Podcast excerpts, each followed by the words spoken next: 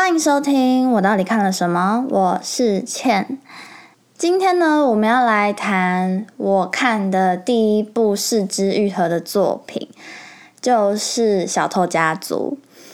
然后我也是真的很久没有这么认真的把一部电影看完了，而且是日本的电影。因为对我来说，通常日本的电影步调都比较慢一点。但是这部电影它很神奇的是，虽然它的步调不是说很快，但是它每一个场景，然后每一句台词都让我觉得很重要，我没有办法错过任何一个片段。就算只是走经过垃圾桶旁边的画面也是。那小偷家族，它的故事讲的是一群。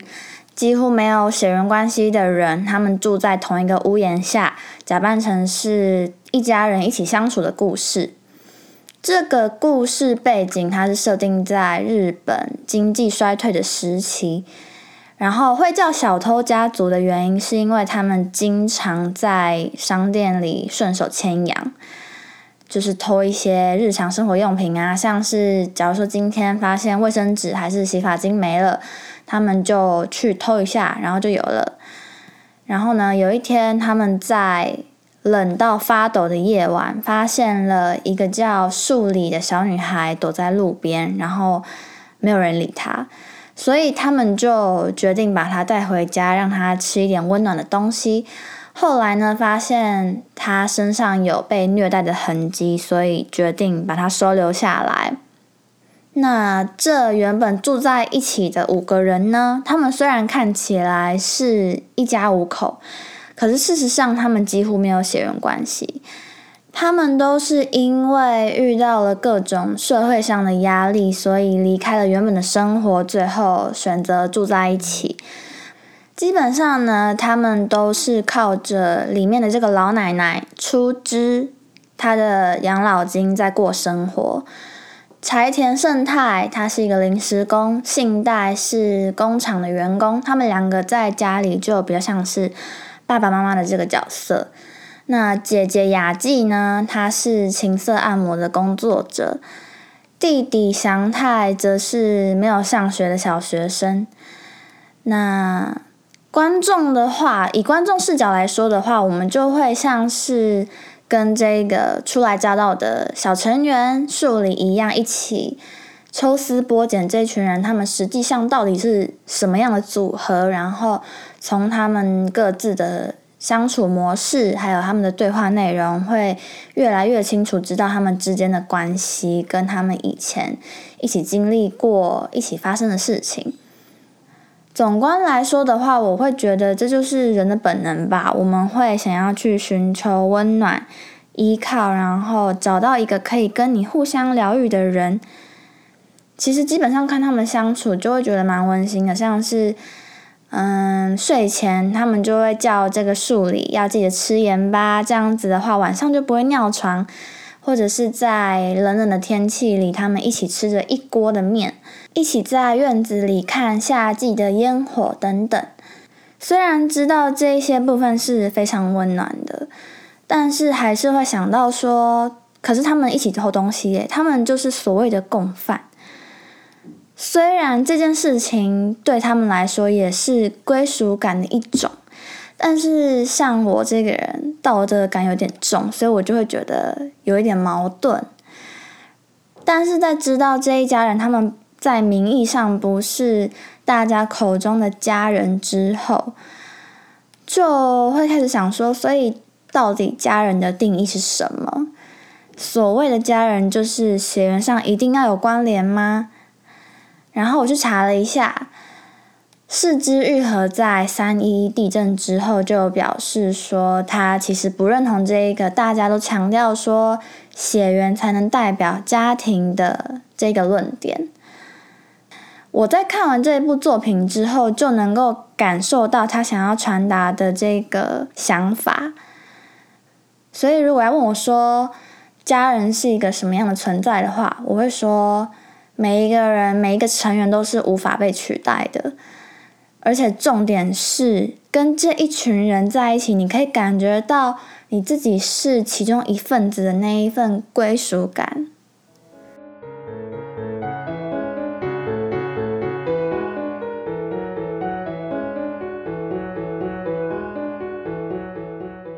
那来到第一个问题这一份家人的爱是真的呢，还是是假的？其实我觉得很特别的一部分是，他们彼此之间的对话，也都像是很细很细的针一样。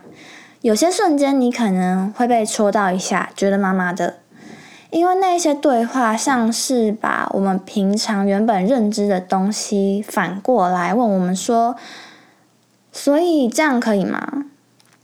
像是他们在收留树理之后。为了遮人耳目而把他的头发剪短，然后把他的名字改掉。他们一致的同意要把他的名字改成叫玲玲。那这一整个过程就像是一个正式欢迎树理的仪式，然后树理这边也是有一种觉得自己正式被接纳的感觉。有一次。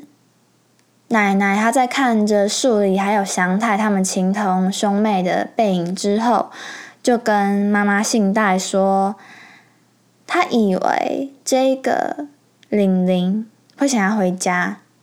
信代就回她说：“因为我们被他选中了吧？如果是小孩选父母的话，说不定那一份情感之间的牵绊会更深。”因为你也选择接收了我，所以累也是心甘情愿的哦，这样子的一个心情。然后我就想说，如果小孩在出生懂事之后可以选择父母的话，那像这样的虐童、家暴的事件可能会减少吧。毕竟很多小朋友小时候他不懂得发声，或者是。不懂得怎么面对，所以他只能选择逃避或者是挨打。扣掉这一个，然后以这个情境来看整个世界的话，我觉得幸福指数多少还是会上升吧。然后哥哥祥太也是，他他基本上也是被捡来的。是之前盛泰还有信贷他们在打破车窗偷窃的时候，发现了被忘在车子里面的祥太，所以把他偷走了，当成儿子一样抚养。有一点很特别的是，这部电影让选择这件事情变得很简单。你选择了一个新的家人之后，就可以把旧的生活换掉。你可以在一秒钟选择抚养这个小孩，你也可以在一秒钟就选择不承认这段关系，想要背叛逃跑。祥太有一次跟盛太一起去偷东西，他看到爸爸盛太敲破车窗偷东西的时候，他就产生疑问，因为对他来说这已经不在偷窃的范围内了。然后他也因此就是知道了自己的故事，加上后来出知那个奶奶过世之后，他看着爸爸跟妈妈充满现实面的在数着奶奶留下来的养老金和私房钱，让他选择后来在超市偷东西的时候故意被抓到。因为面对警察的追问，还有需要填写的医院资料，这一家人开始需要思考什么叫做所谓的合法的证明，因为那个是他们没有的。那后来他们选择了留祥太一个人在医院，然后要逃跑，结果被抓个正着。记者在报道的时候也一并把藏匿小女孩。还有把过世的老妇人一起埋在后院的事情爆出来。如果我是电视机前面的观众，我看这个新闻一定会想说：这个就是名副其实的黑道集团呢。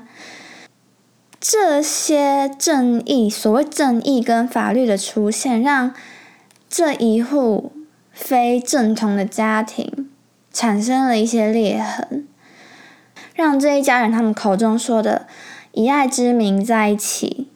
变成了只是为了利益而住在一起，在发现这样子的一个裂痕出现的时候，我超级措手不及的，想说不会吧？就是前面看的都觉得很温馨，然后也可以理解他们每一个人所面对的困难跟烦恼还有问题，但是因为这样子的一个事件发生，而让剧情有了改变。我就想说，不会吧？这一家人要黑掉了吗？因为这样子的一个裂痕，让他们开始对彼此的信任动摇，让他们开始去想说，所以之前的那些爱都只是谎言，都只是假象吗？会让人忍不住感叹说，他们之间的这些爱，然后信任跟情感，基本上就是跟蛋一样脆弱。那些所谓的尝试，跟大家所认同的合理的东西，就跟石头一样。那在这样子的情况下，他们就跟蛋没有什么两样。是一样脆弱的存在。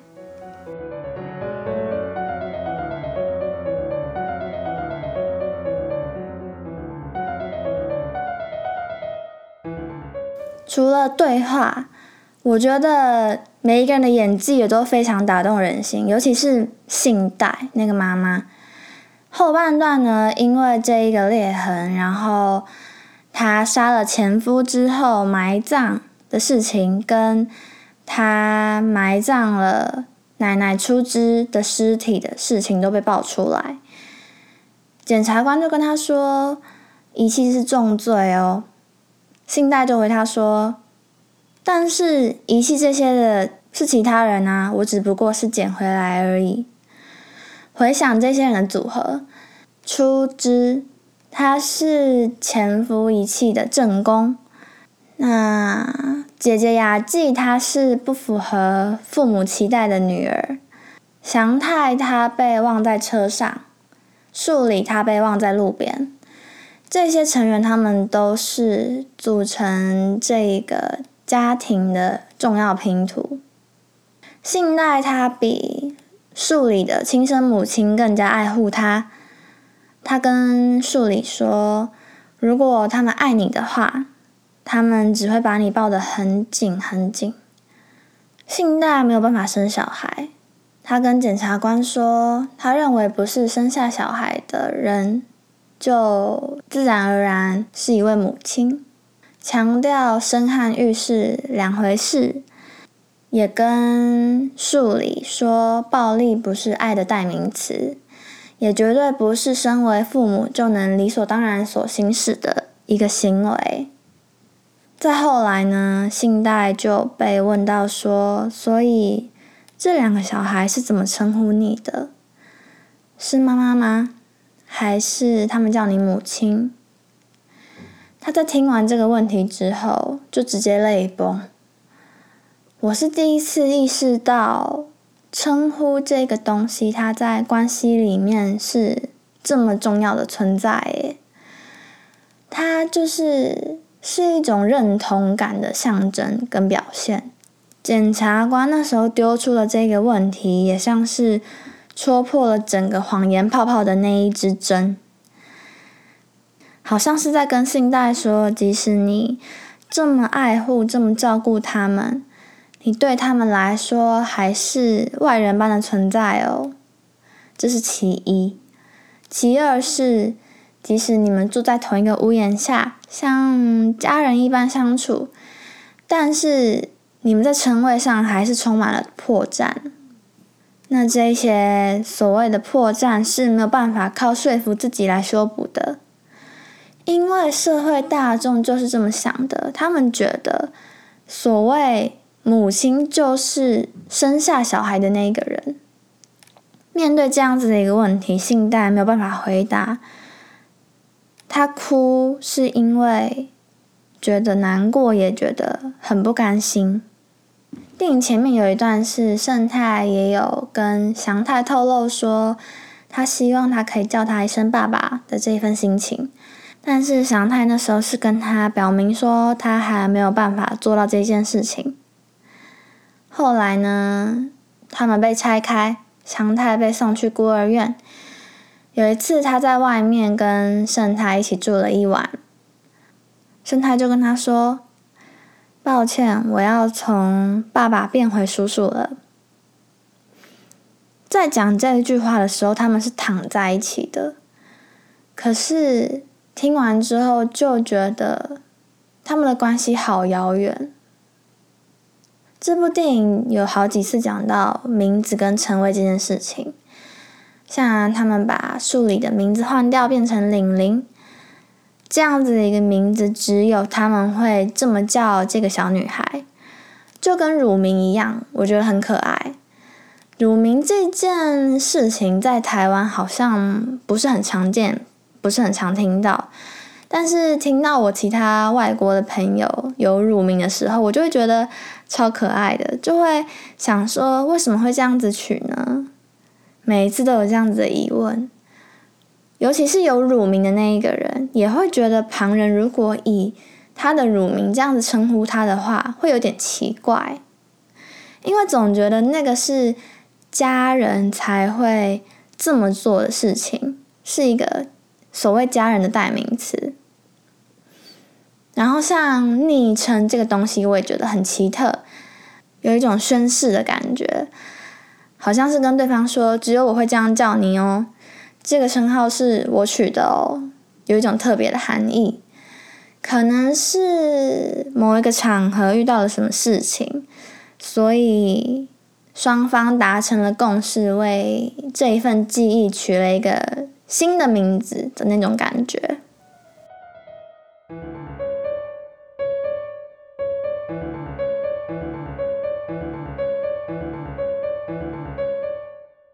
如果要我选当小偷家族里面的成员，我会选谁？我觉得我一定是要选信代的吧，因为他真的，我可以看得出来，他很努力的想要扮演妈妈这个角色，而且他也非常勇敢。他在被同事发现藏着这个叫树里的小女孩的时候，为了保护她不再回到原生家庭受欺负，他也很果断的决定要离开这个职位。在被警察还有记者们发现整个家庭的丑陋面的时候，他也选择拦下了罪行，个性很潇洒。他很，他其实才不管社会的认同，他觉得他已经尽力组成这个家庭，然后守护这个家庭了，这样子就够了。所以我觉得非常了不起。我觉得看完这部电影之后，有一个很酷的是。内心会充满各种感叹，会觉得很五味杂陈，但是心里的某一块又会觉得好像被找到了，会莫名的感觉到那时候树里他被他们拯救的感觉，也会像最后他在阳台上自己玩的时候，期望被找到的感觉油然而生，可能是疗愈吧。总之呢，我觉得。《小偷家族》这一部电影是我认识四之愈合的第一部作品，对我来说是非常感动而且有意义的。所以我接下来也想说要去看他的其他作品，可能是无人知晓的《夏日清晨》，或者是《横山家之味》之类的。所以今天差不多就是这样子。喜欢的话，可以到 Apple Podcast 上面帮我评个分、留个言。那以上就是今天的我到底看了什么？我是倩，我们下次再见，拜拜。